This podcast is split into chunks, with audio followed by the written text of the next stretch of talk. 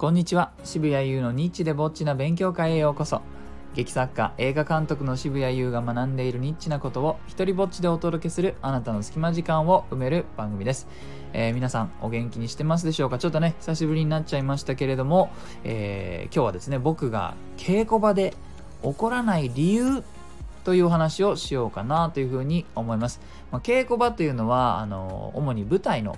稽古をしている場所のことですね、えー、舞台に向けて頑張って大体1ヶ月毎日ではないんですけれどもおまあ、みんなで頑張ってやる空間なんですがそこでね、えー、この間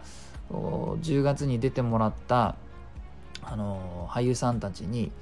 渋谷さんはちょっと怒った方がいいよっていう風に言われてねあのー、ちょっとショックというかなんならこう怒らないように頑張っていたつもりだったんですよね。なんかまあ雰囲気いい方がいいし、ね、あの、人って怒られた時の感覚って、まあ人によってだいぶ受け取り方も違ったりするから、まあ面倒だなっていうのも思ったりして、えー、まあ、なんなら自分は気をつけてたつもりだったんですよね。ところがね、その俳優さんたちのちょっと面白い指摘があって、えー、渋谷さん劇場に入ってから怒るようになるって言うんですよ。だからその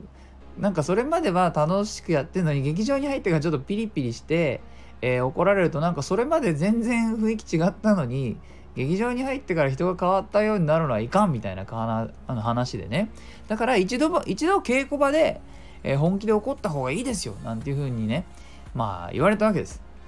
でまあちょっとちょっとちょっとと僕の身にもなってくださいよっていう風にまあもうその話をされたのも正直1ヶ月ぐらいはもう経ってるんですけどもなんか今になってね果たしてあの指摘は合ってんのかみたいなことを今になって思う思うことがあってですねまあふつふつと言いたいことがあるなと。だよねいやねいやこれ皆さん聞いてくださいよ。だってね稽古場はさやっぱみんなで together しながらこう作っていく空間なわけじゃないですか。ところがさそこで固めたものに対して劇場に入るとどんなことが起きるかっていうと少なくとも僕の視点ではですねあのー、やることが急に3倍くらいに増えるんですよ。演技を見るだけじゃなくなるんですよね、えー、そこに音がついてで光があのついてっていう風にして、まあ、要素としては3倍になるわけです。でもちろん同時にその、まあ、お客さんにねの対応をしたりとかまあ、そこら辺は僕が全部自分で管理してるわけではなくて他にスタッフもいるんですけれども、まあ、情報は入ってくるし、まあ、僕もやらなきゃいけないことがないわけではないんで、ま急にね、えー、見なきゃいけないこととか考えなきゃいけないこととかがま増えるんですよね。なので、あのー、まピリピリもするだろうっていう状態だった私は言いたい。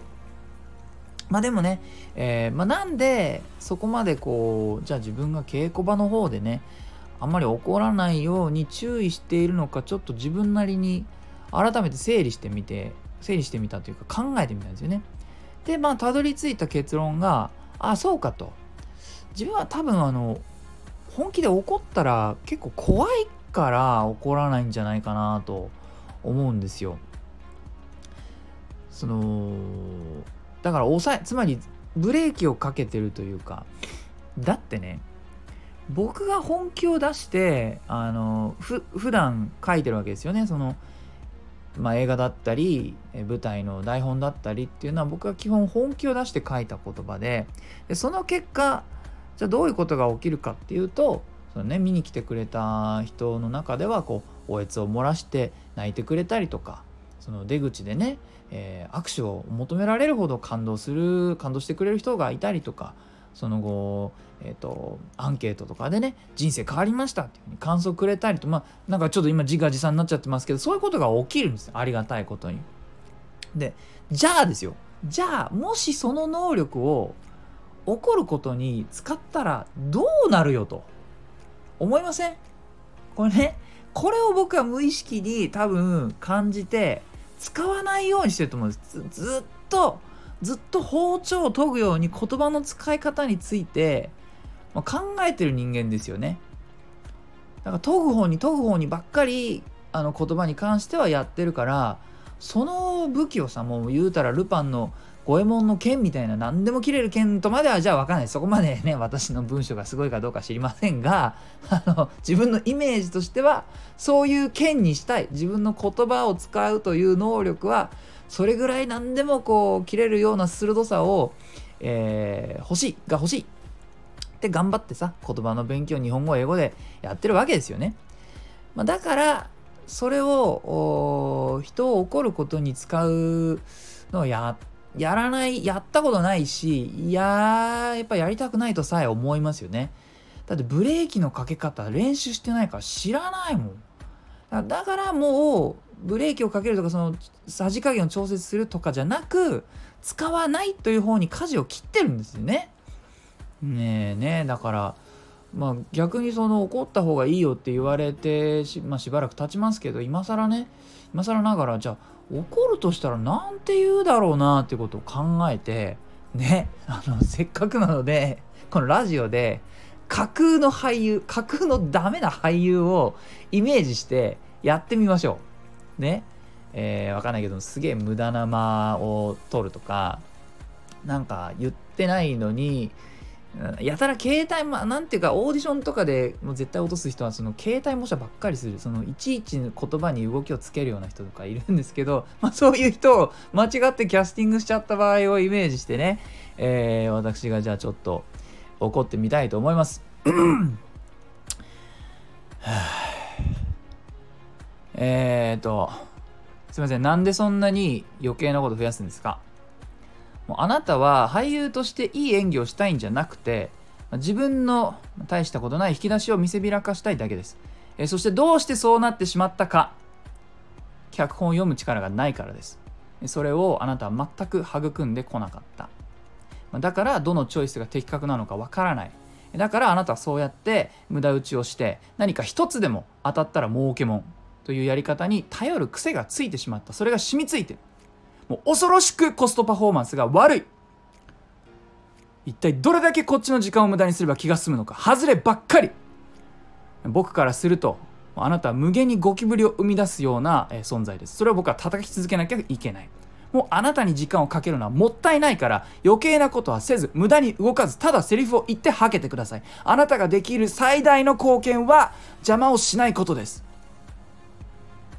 ねとは言えないでしょ。こんなさあ俺がちょっとこう自分の能力を使って怒ったらこれぐらいのことは言えちゃうんですよね。だからまあ分かんない。どうなんだろう。案外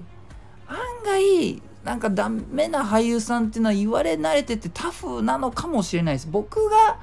脆いから僕自身が弱いから言われたくないことは言いたくないっていうのもあるかもしれません。ただね人間って結局自分の口から出てきた言葉で心の形っていうのが整えられていくと思うのであまりその人を攻撃する言葉を言うとそれが心のデフォルトになってしまう、えー、そうはなりたくないなっていうのも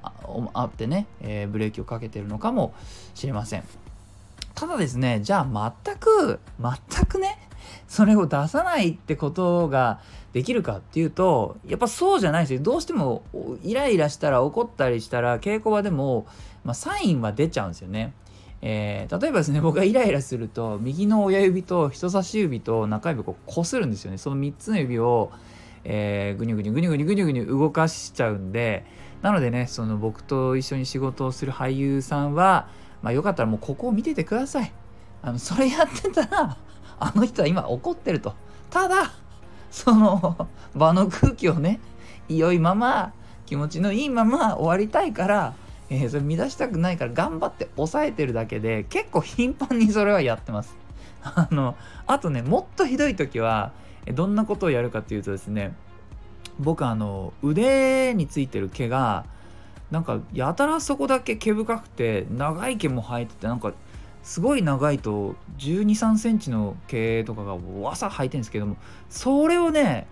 抜いちゃうんですね。そのイライラしててこうそれをこういじったいじってしちゃってまああの気づかないうちに抜いちゃうことがあって。なのでその僕の席の下にね毛がもし落ちていたらそれもサインです。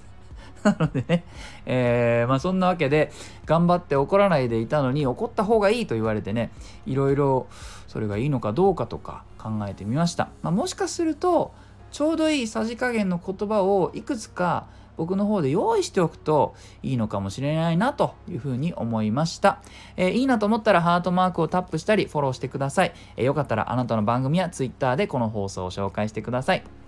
え、このスタイフでも自由に使える使用許可、上演料不要の一人芝居コレクション、モノローグ集、あま、あ、あまじゃねえよ、穴、そして、え、第2弾の狭間は Amazon で好評発売中、え、サイン本は僕のオンラインショップ渋々屋で取り扱っています。また、大盛況のうちに終演した劇団牧羊犬、狼少年立花の配信版は先行予約を受付中です。もうちょっとで発売します。え、詳細は概要欄をチェックしてください。では、渋谷優でした。